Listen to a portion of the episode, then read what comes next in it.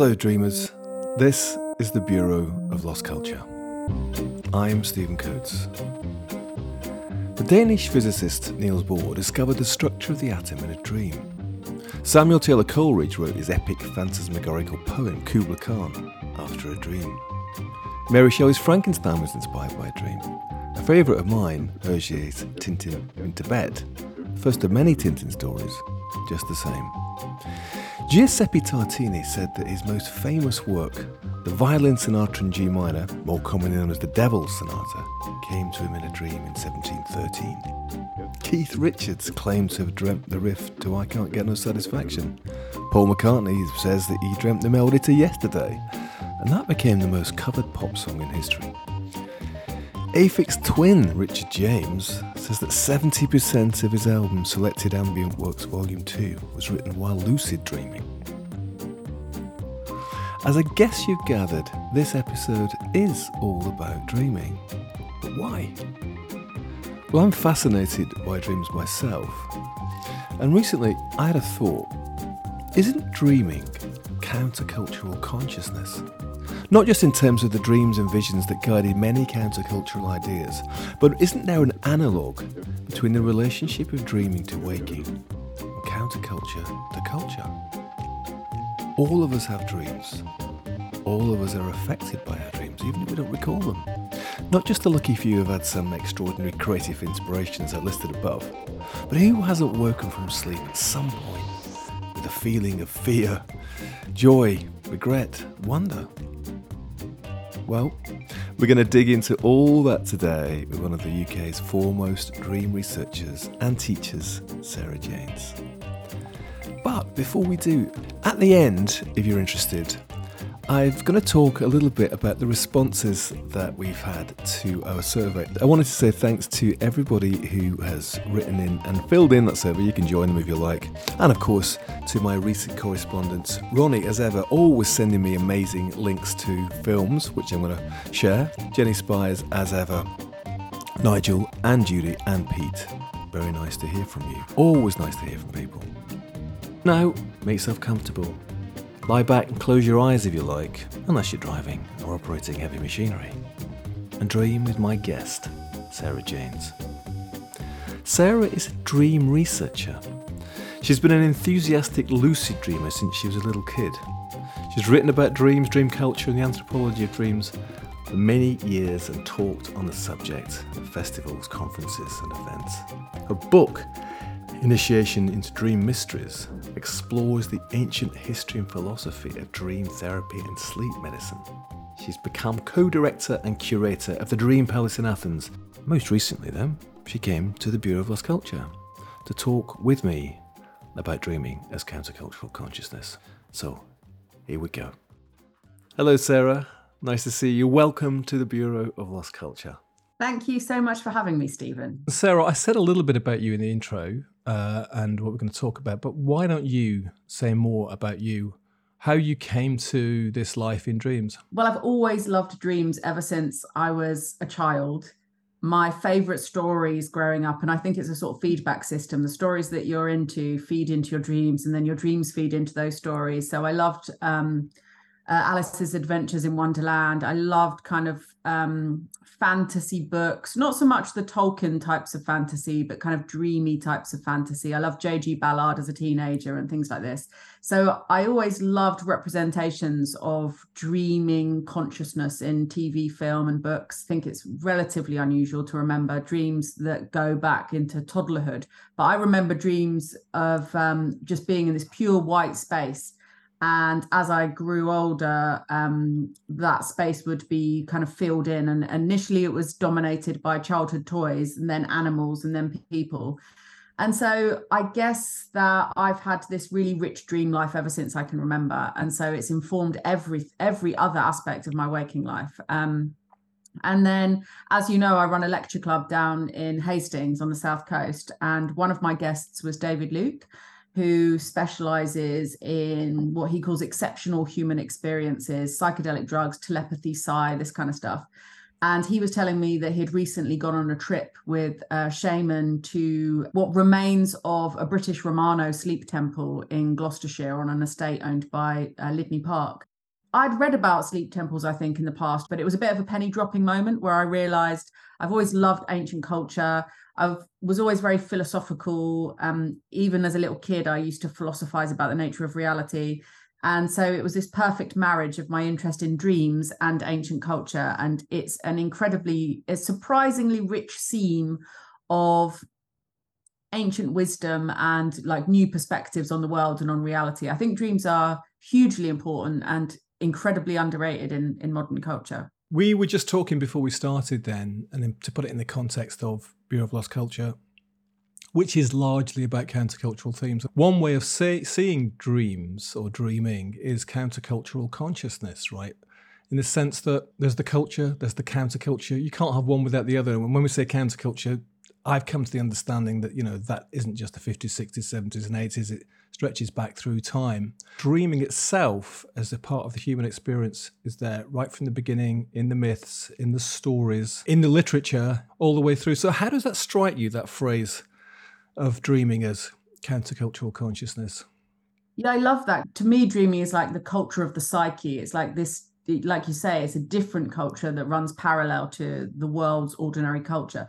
Also, there are there's a lot of taboos and um, things that can't be mentioned in polite society that you know that generate and manifest in the dream state. That's quite interesting. But um, I was thinking about what you said with regards to it being this this different culture of consciousness and i think that it's actually a relatively new phenomenon in terms of human beings that dreaming isn't considered a collective experience in some way because most ancient cultures viewed dreams as providing access to the dead to mm. the gods and to visions of the future.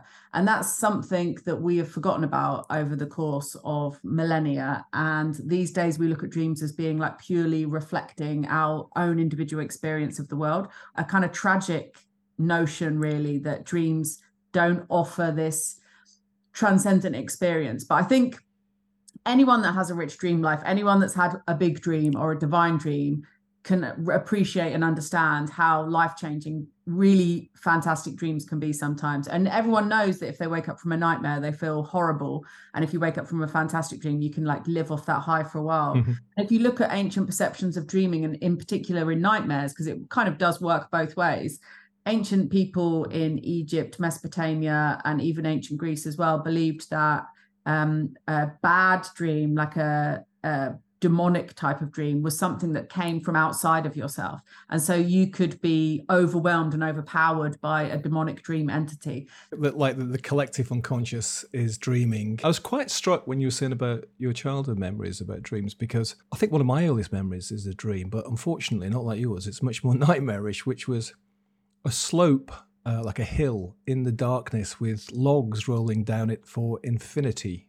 And it was something terrifying about the fact that I knew in the dream that this was going to go on forever. I can't say more about it than that. I must have been about two or three or something, I guess. Dreaming and nightmares, particularly, were sort of definitely part of my childhood. You talk then about the ancient cultures, and I grew up in a kind of religious setting.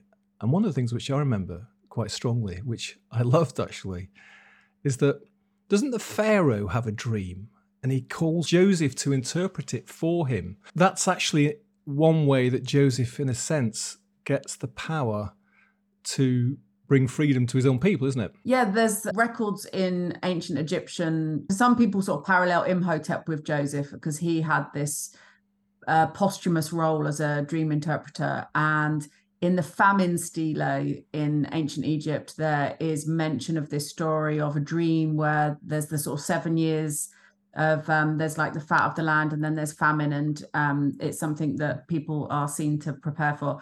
I mean with regards to the plagues i always thought that i don't understand why they didn't eat the locusts because they're much more nutritional than, uh, yeah there's loads of references to these divine dreams in the bible. Mm. spent a lot of time in greece recently and there's definitely been a lot of this kind of like pagan dream incubation and divine dreams um, woven into the fabric of Greek Orthodoxy. Is that was really strong in Greece that uh, dreams can reveal secrets, dreams can reveal where icons have been buried, and they can um, facilitate contact with especially the Virgin Mary. I think littered throughout the Bible, the Old Testament in particular, aren't they? I think there's the Jacob's Ladder throughout literature. Perhaps it's more recently that we have tried to downgrade them to some personal experience, and I'm sure this is changing. But there was this time, wasn't there, when scientists or the scientific mind was derisory towards dreaming, seeing it as a kind of defragmentation of the of the brain as a sort of hard drive. Something's gone on in the daytime, and in the nighttime, your brain is kind of like organizing things. That's it.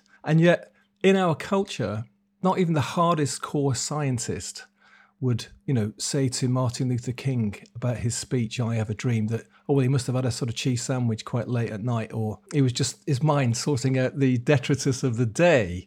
We've moved on a bit, haven't we, from that, but we haven't quite maybe got to the point of taking dreams as seriously again as we might? I think there's going to be a resurgence of interest coming out of the similarity of brain states and brainwave frequencies with the research that's taking place in psychedelics. Mm-hmm. Because there's something so similar about lucid dreaming and certain psychedelic types of experiences. And likewise, uh, near death experience research shows that the experiences that you have during near death experiences very can be very similar to lucid dreams as just in terms of the brain. But i think you know my thing with dreams is if you have good dreams it just adds this richness and this dimension to life that can otherwise be lacking if you're always having to be in waking material reality and you don't have that freedom and that expansion of consciousness that you can experience in dreams. And in particular lucid dreaming actually because one thing lucid dreaming i think um, has the effect, similar to certain psychedelics, um, of giving uh, people the overview effect.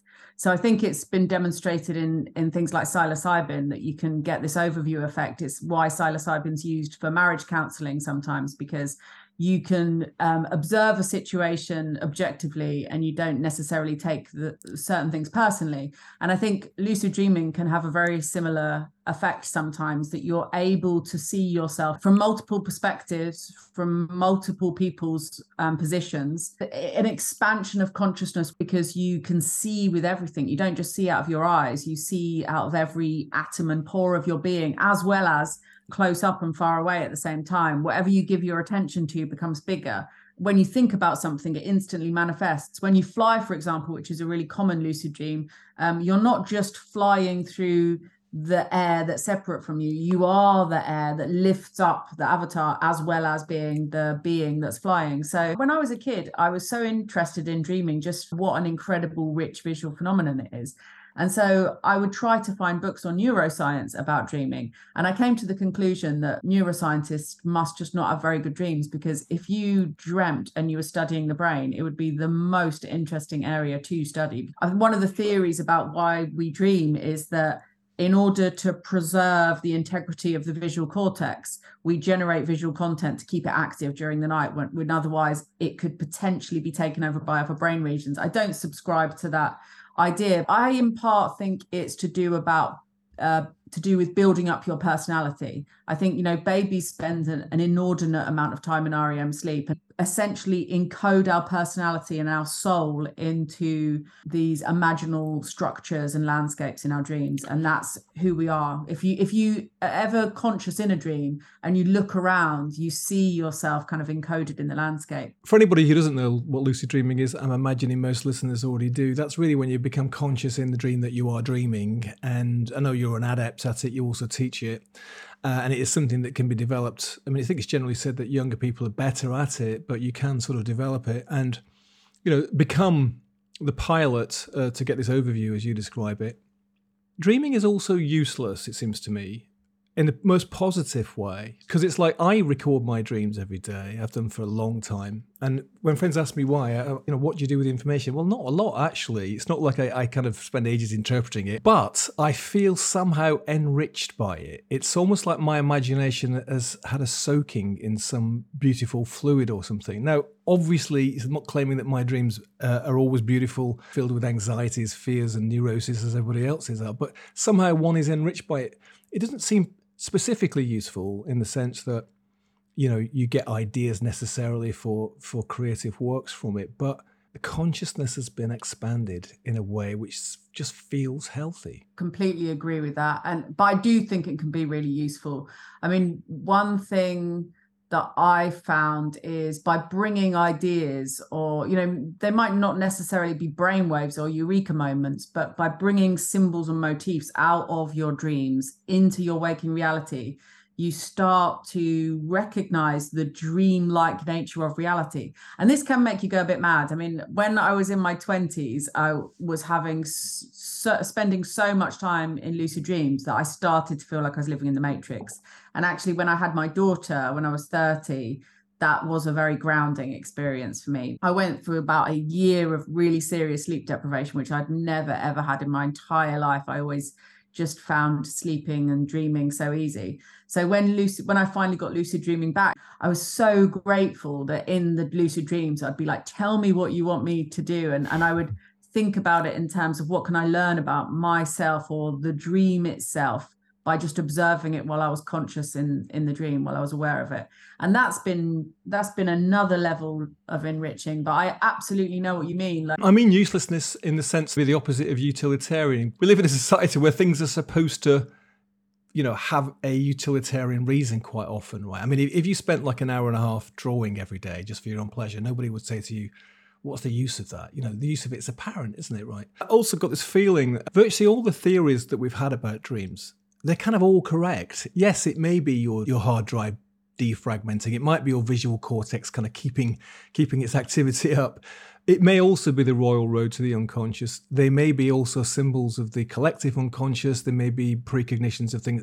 All those things can be could be true not all dreams have the same function. And it's a bit like with psychedelics. We've had this, this come up a couple of times in the show recently, is that psychedelics, like dreams, I think will always defy being fully explained by science or by any other approach to them. They're sort of somehow always going to be mysterious, no? Yeah, I completely agree with that. And it's part of the reason why I'm not too concerned about getting into the science and the neuroscience of mm-hmm. dreams because I think you're absolutely right. I think they can be everything and anything in a way. And if they mean and they have value for you, then that's the most important thing, really. You know, unless you're told in a dream that you should go out and like kill someone, um, I think generally speaking, dreams are useful guides for life.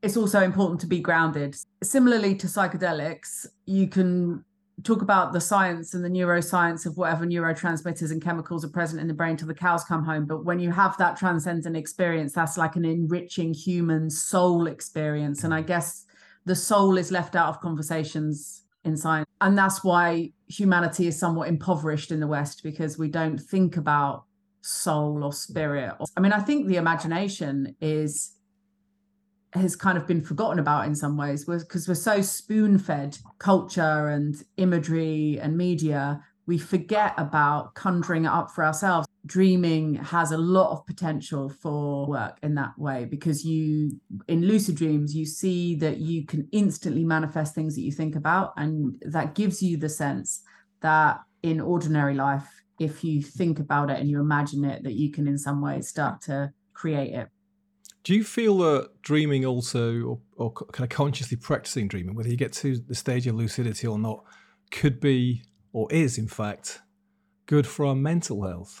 I've always felt, like you said, that it feels good for you to dream. Mm. And I, I've always had that instinctive feeling as well. I've heard like people ask me questions sometimes, you know, is can lucid dreaming be bad or why it's not so good to practice lucid dreaming all the time? And the only possible reason that I could imagine lucid dreaming wouldn't be good for you is if um, you are uh, not getting enough deep sleep. So body and brain prioritizes deep sleep. So usually when you fall asleep at night, um, you have these successively deeper cycles of REM sleep. So the longest um, phase of REM sleep is just before you wake up, which is why most people only really recall like the last portion of a dream or the last dream that they have but that that like last final couple of cycles of REM can last about 90 minutes and so that's the where you're most likely to have lucid dreaming which is why so many people practice lucid dreaming by using the wake back to bed technique because that's probably the most reliable way to remember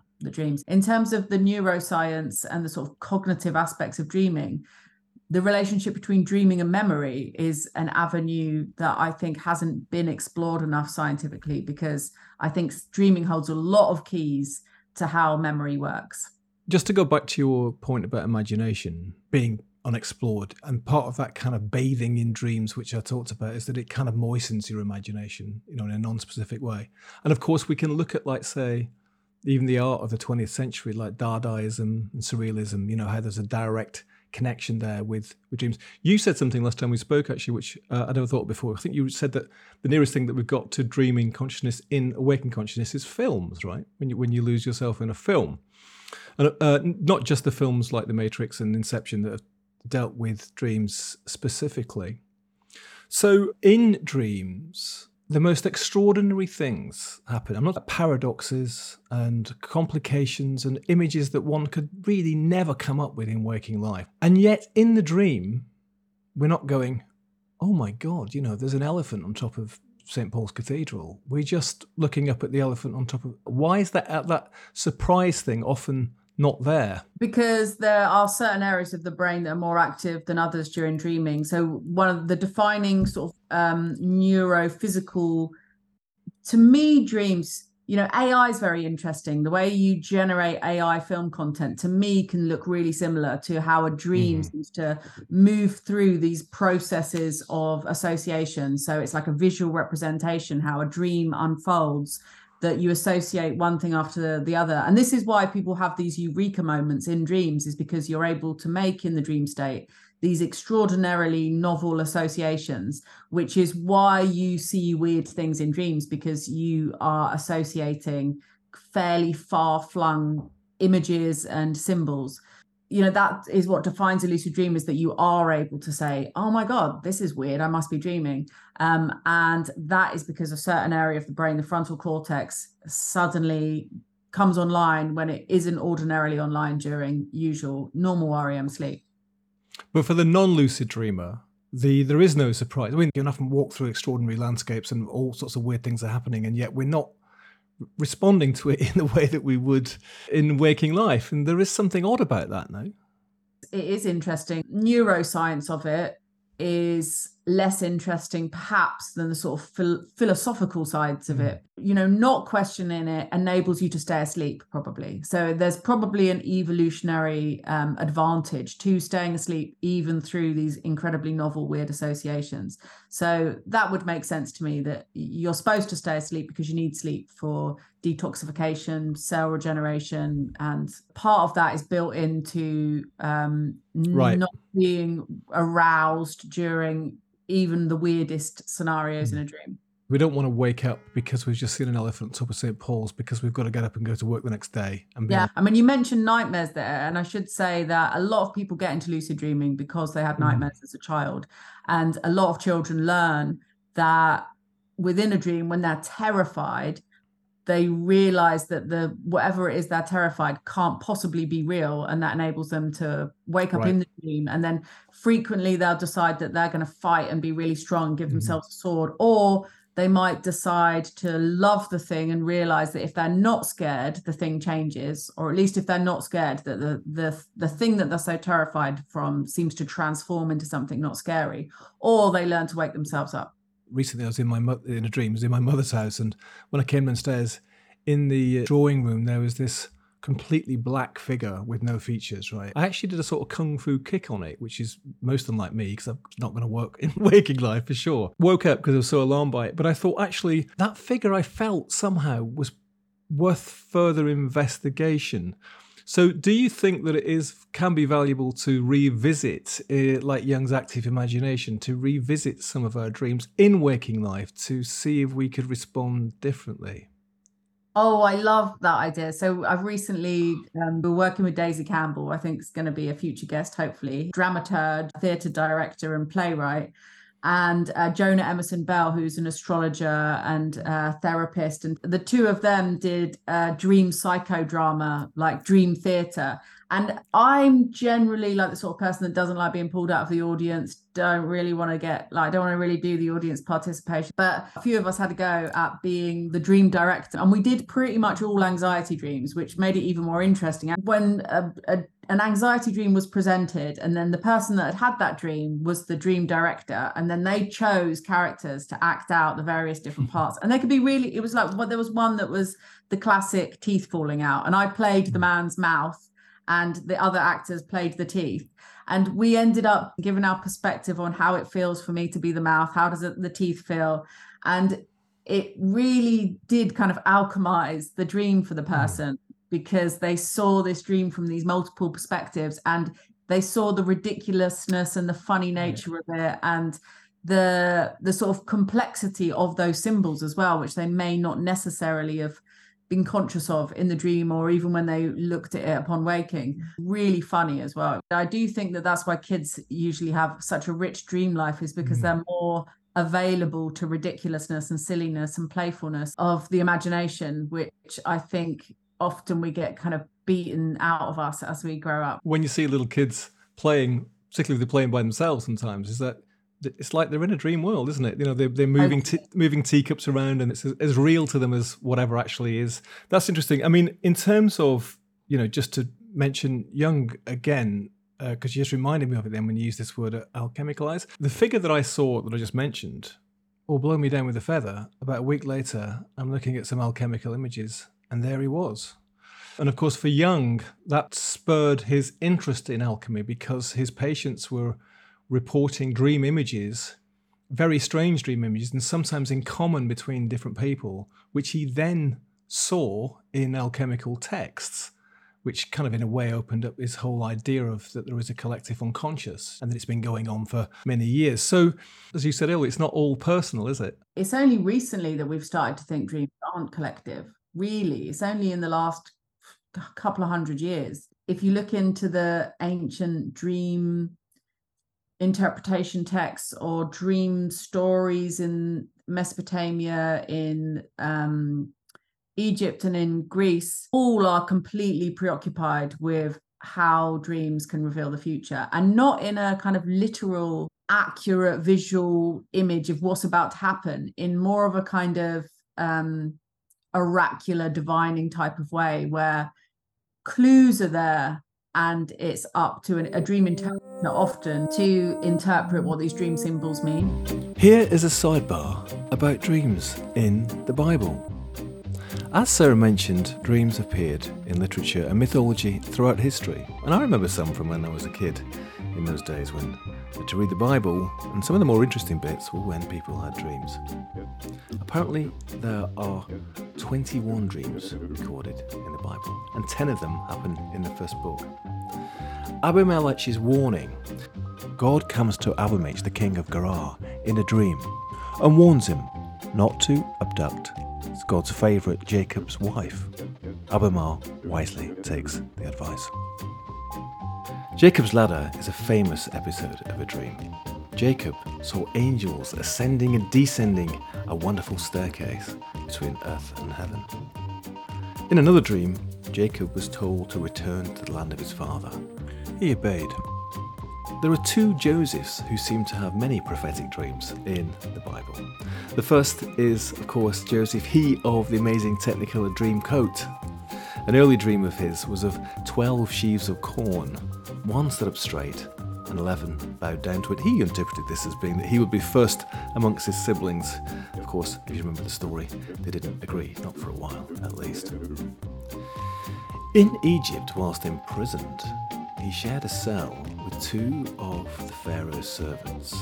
One of them was a cupbearer who dreamt that he pressed grapes from a vine and gave them to the Pharaoh. This apparently was a sign that he would be restored to honour, which he was.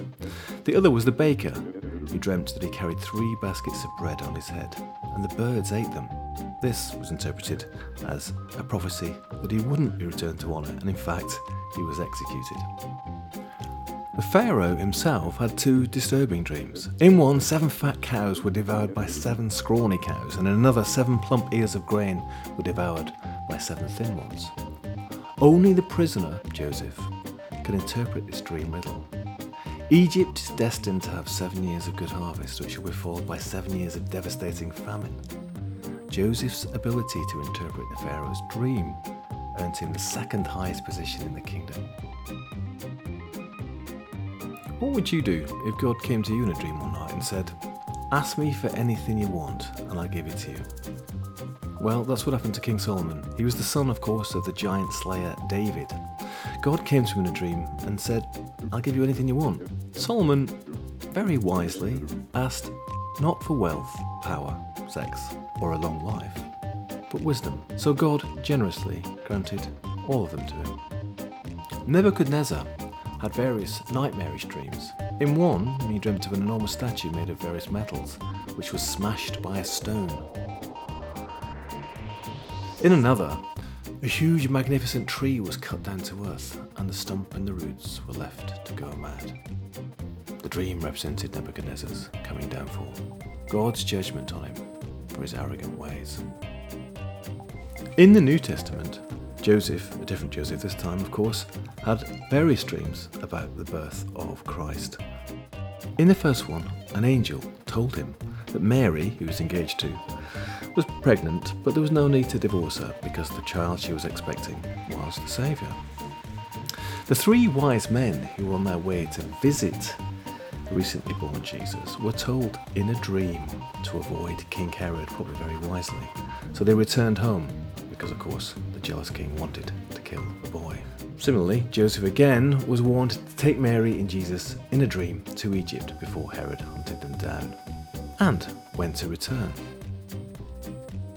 Most famously in the New Testament was the dream of Pontius Pilate's wife. Pontius Pilate was the Roman responsible for deciding whether Jesus was innocent or guilty and whether he should be crucified or set free. Pontius Pilate's wife had a terrible nightmare about the trial the night before her husband was due to make his judgment. She begged him to declare Jesus innocent. He didn't take her advice, and we know what happened next, and it's happened the next 2,000 years. In the um, Epic of Gilgamesh, there's a lot of precognitive dreams, and uh, Gilgamesh goes to his mother, and his mother interprets them. And there's standardized dream dictionaries or dream interpretation texts in the Mesopotamian literature. There's lots of them. Um, and in the Egyptian and and the Greek. Gary Lachman, a friend who has written a book on precognitive dreaming, because he was a pro- precognitive dreamer from right the way back in his days in Blondie. In fact, one of his songs that he wrote on Blondie's first album is about precognitive dreaming, and he said it's not for anything. It's not going to give you the numbers of next week's lottery, but it is divinatory as you describe it or oracular you know and it may it may guide you in a direction for the future rather than giving you some specific useful information. But what's the balance for you between the significance of the the actual imagery whatever that might be however strange that might be or however mundane that might be and the actual emotion the feeling of it? It seems to me that most of my dreams have a very strong feeling tone. Yeah that's a good point that you raised there because i think that the in lucidity you often have experiences of ecstasy like of absolute bliss and rapture. And i think that's something to do with this expansion of consciousness as we described the sense of breaking free from the shackles of the human form where you can embody like an entire landscape an entire world and you can see from multiple perspectives. And for me that was always a quite strong defining feature and why I wanted to go, why I wanted to have lucid dreams. Very rarely in real life do I have that level of ecstasy and bliss. Um, but one thing I would say is when I do feel ecstatic in real life, I'm much more likely to have a lucid dream. And there does mm. seem to be some sort of feedback.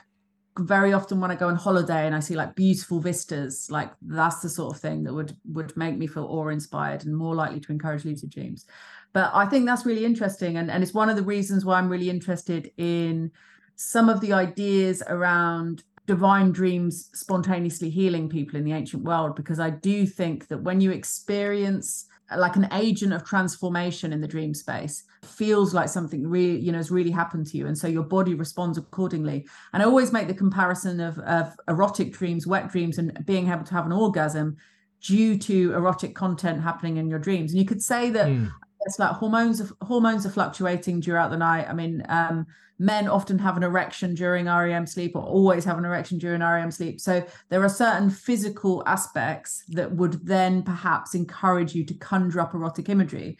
But um, it's it's amazing the relationship between the body and the dream and how um, you, your body does seem to respond to really subtle sensory impressions in the body all the time. And I think the same is true of things like sound and temperature and smell. For example, the perfume of a loved one, I think is quite likely that if you smell that during um, a dream, that you'll see the loved one in the dream because your olfaction and memory senses are so close together. And you're always picking up sensory information, whether you're asleep or whether you're dreaming. It's evolutionarily important to be woken up if there's a fire, if you can smell smoke, you know. Right.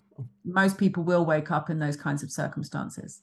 Just to keep on the subject of the senses for a second, then, I mean, do people who have become blind still dream visually? I'm assuming that people who have been born blind wouldn't because they wouldn't have any visual references at all. From what I've seen in the research, um, people still visually dream if they've become blind at a later stage. If they're born blind, they don't tend to have visual imagery dreams. But I imagine there could even be some exceptions to that. Like you say, I think there are different categories of dreams. And I think that even in ancient texts, you see these definitions of particular types of dreams. So there's a sort of mundane, humdrum, everyday dream. There's a dream that's like a riddle that needs interpretation. And then there are these divine dreams. You've actually been witness to something that was outside of yourself. I guess the same thing would apply to people, say, who've become deaf. People who've been born deaf maybe don't hear anything in their dreams. Yeah, I think that's generally kind of rule for those sorts. Of, very hard to say as well because I'm sure people have said that they don't see anything that they haven't seen prior to hmm. um, becoming blind. But I kind of think dreaming just meshes and melds everything together. So it's always generating new forms. So um, I wonder about that. Memory in dreams is an interesting one, isn't it? Another thing I've noticed is that when I'm recalling a dream that I've had the night before, sometimes it triggers me to remember other dreams that I've had, and sometimes many months or possibly even years ago. It's almost like they're connected in some way in the dream space. And similarly, I have dreams where I return to landscapes that I've never been to in waking life, but I have been to before in dreams. So the landscape's the same, like you may be walking around a bay and then beyond the bay there's you know that there's going to be a house in a cove for instance so you've been there before in the dreams you've never been there waking life and it may be even between dreams you don't recollect that that's one of my favorite aspects of dreaming is when you're within a dream you have access to dream memories that you don't necessarily have access to when you're awake. I think it's incredible. I mean, the landscape wise as well. Yeah, I completely get that. And I think that's one of the reasons why um, I was so into dreaming as a kid because I drew a map of the places I, I, went to in dreams, and drawing that map and creating a kind of visual representation of the landscape just strengthened my ability to go back to it repeatedly. And I'll still go back to that same place right. now, or or I'll be somewhere where I know where a part of that landscape is in relation to where I am now. But yeah, that's that absolutely fascinates me and that's one of the reasons why i think dreams are um, understudied with regards to memory because that ability to know and recall ancient dreams sometimes mm. you know mm. um, when you're in a dream is so weird and peculiar i love it i mean it, to me it's one of the most fascinating aspects of dreaming i think that you know i've had dreams as well and i think this is part of lucidity actually is it somehow related to memory lucidity because essentially you are remembering who and where you are when you're right. Um, you're in a dream and this is why the book that I wrote is um, the sort of subtitle is um, drinking from the pool of Mnemosyne because she's the goddess of divine remembrance and she was invoked as one of the final rituals in ancient greek sleep temples. The supplicant would remember that dream. I think it was about remembering that you're dreaming when you're in a dream. That remembering process is also kind of recognizing your divinity and your relationship to this other world. And Mnemosyne is also the uh, psychopomp in the Orphic Mysteries. So she guides um, the devotees or the followers of the Orphic mysteries to the underworld into Hades. And I've recently just been to the Oracle of Trophonius, actually, where like her role was similar there. She was this sort of psychopomp into the underworld. Um, and in the Orphic Mysteries, and you arrive in Hades, you see this delicious looking cool spring gushing from the roots of a white beech tree. You're not supposed to drink that because that's the water of forgetting, the water of Lethe. Mm. Supposed to carry on until you reach this lake of Mnemosyne and drink from that instead. And that water enables you to remember the fact that you're a daughter of the earth and starry heavens and that's remembering dreams. Another really important aspect of her as an archetype as well is she's the mother of all the muses. So she's the mother the source of all inspiration in the world all creative inspiration in the world. There's a sort of inspiration that can't be ascribed to a particular art as we see it and it creates that ecstatic and that bliss feeling that you have when you're inspired to do something artistic. In my experience anyway there's little that compares with the creative absorption you know when you when you are when you lose yourself in the dream of creativity if you're working on something you know when time disappears um, in fact the world disappears in some ways actually and the, the distinction between you and the thing you're working on disappears mm. um, so even though i was talking about the uselessness or the, the beautiful uselessness of dreams sometimes earlier do you feel that like in lucidity if one trains oneself or is able to do it that work can be done you know that that things can be resolved. You know, we've all got stuff to resolve and work on, right? I mean, is it possible that, you know, one can imagine consciously in the dream, imagine a temple to go to where one might enter a room and in the room find a box and in the box find a message? And to actually actively work on things? I 100% think it's one of the best ways to work on things. The overview effect that you get from dreaming is amazing for conflict resolution because you don't get caught up in like petty disagreements and you do have this ability to see things from someone else's perspective, which can be really useful. One of the reasons why I think dreaming is so vital in terms of how religion and spirituality and ideas of the soul developed is because you dream about people that have died mm. and hmm. you have meaningful encounters with them. And it's one of the defining features of dreaming and always has been. So I, I, I'm sure that dreaming inspired the beginnings of all beliefs in an afterlife. Wow. If a relationship breaks down and you haven't had the opportunity to have that kind of closure that you feel you need, um, you can have that closure in a dream. And you can say goodbye to someone that died that you may not have had a chance to say goodbye to in real life and it can feel so real. It can be totally and ultimately satisfying. And in terms of creativity when you bring imagery out of your dreams or when you bring ideas out of your dreams they take you in new novel directions. They enable you to make novel associations. You, you can get this real sense that life is dreaming. I think mm. that every day we wake up a little bit more from the dream until we die and then we'll wake we wake up properly to the reality of unity consciousness. The notion that like our beliefs in the afterlife came from dreaming but also you were talking about the underworld in the greek cosmology earlier. Is there a connection then between our dream states and how the afterlife might be? And sort of question two on that would be does becoming conscious of our dreams in some way help prepare us for death? Yeah, I mean, that's a huge part of uh, Tibetan dream yoga and those beliefs around uh, navigating the afterlife in um, Eastern cultures, but also in Egyptian cultures. Dreaming is seen as, in some way, traveling through the underworld. Preparation is familiarizing yourself with that uh, territory. A lot of dream gods and goddesses are underworld entities. You know, I see the underworld as being the unconscious, that it, you're exploring the underworld, you are traveling through your unconscious, and there were uh, there's a lot of um, symbology in ancient Egypt in particular that looks at the sun setting and the sun traveling through the underworld at night and through through the course of us being asleep all night we are taking that symbolic journey and rising like the sun in the morning i'm i'm a sun worshipper I, the sun is my god and i wait i like to wake up at dawn and be part of that cycle of nature and i think it's really energizing and um, healthy take your daily journey through the world with the sun. Here is another sidebar. This is the Orphic hymn to Eos, the sun. Hear me, torch bearing goddess, who leads mortals into day, bright beaming Eos reddening throughout the cosmos. angel of noble Tithonus. You march vermilion out of the gloomy night, rising in your eastern lands, emerging from the depths of the underworld, beacon of the divine light that embraces all mortal life. You delight mankind. Without you, we would cease to exist. You allow us mortals to see beyond reality. Whenever sweet sleep is lifted from our eyelids, all human beings rejoice.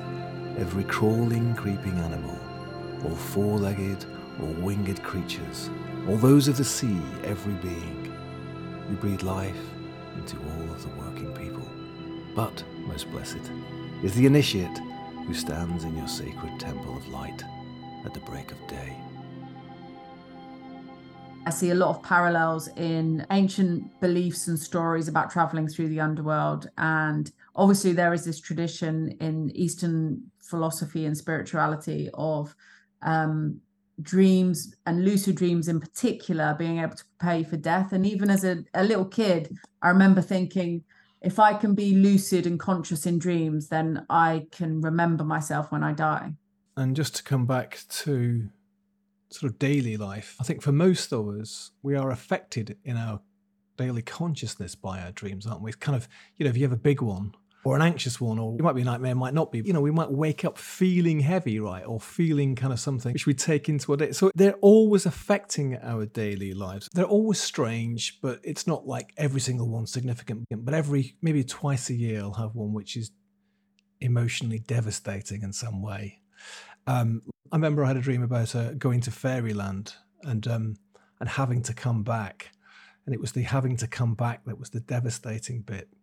Uh, and then you wake up and it's like you're trying to get back into the dream because you feel like you've lost something immense. Yeah, similarly, those big dreams, those divine dreams, they they do they seem to have an initiatory quality to them. I would say, like you, I have interesting dreams different kinds of dreams. I don't they're not lucid all the time. And then every now and again i'll have like a big dream. I'm a very grounded person despite like dreaming and everything. Obviously there was a preoccupation in the ancient world with releasing any fear of death.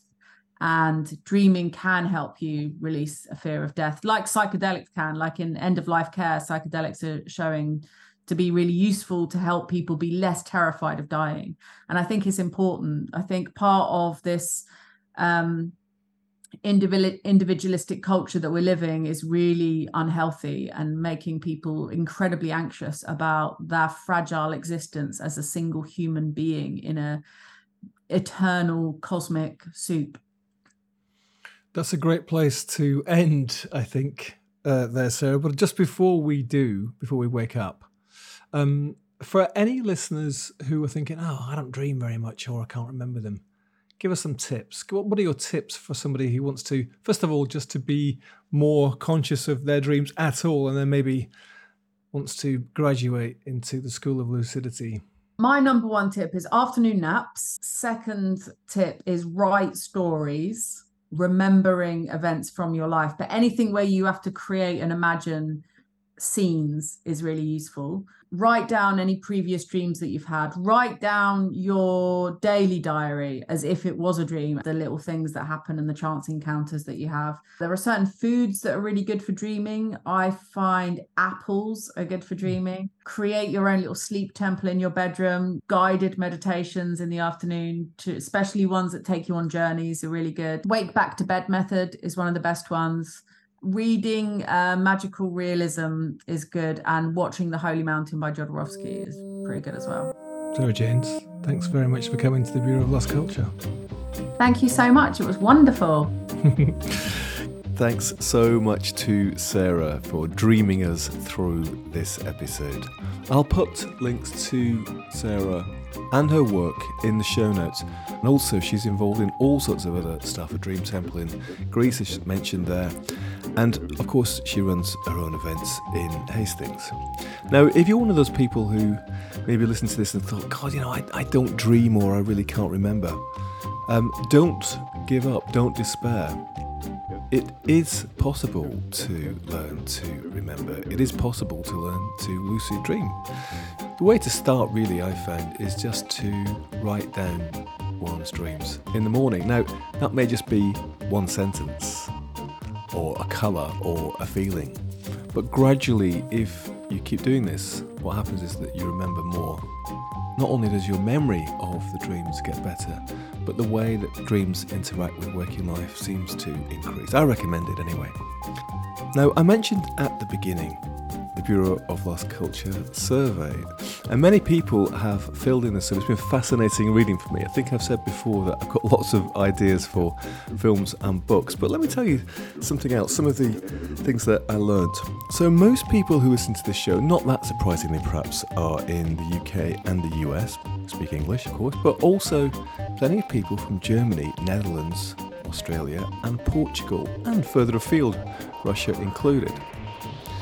Most people are between the ages of 40 and 60, and then the next group is 20 to 40. Slightly more people identify as male than female.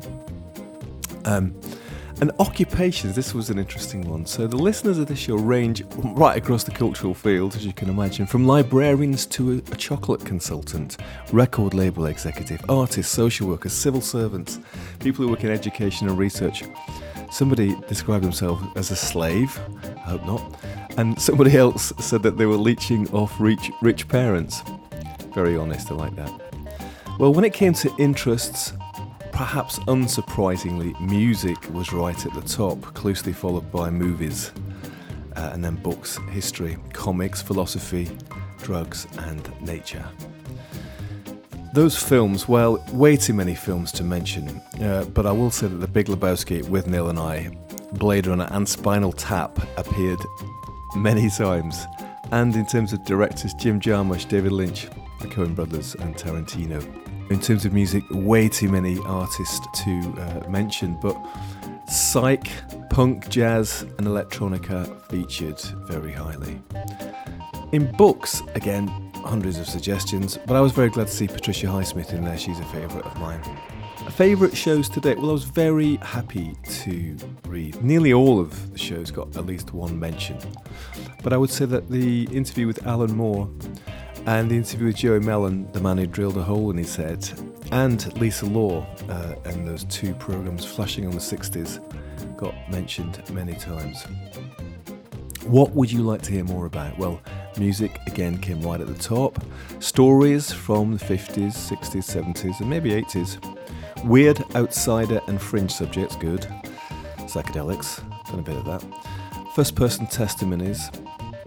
Consciousness, mind, and spirit, fashion, style, and design people specifically wanting to hear more about Ladbroke Grove. I was very glad about that because I've been working on a program about Ladbroke Grove, psychogeography, so more stuff about cities, particularly perhaps cities outside London, including Manchester, New York, Paris, and Berlin. More interviews with women about 60s counterculture, quite right. More stuff on activism and the environment. Rave culture came up, squatting and UFOs. Somebody mentioned drummers. I'm not sure if I'm up to making a program about drummers.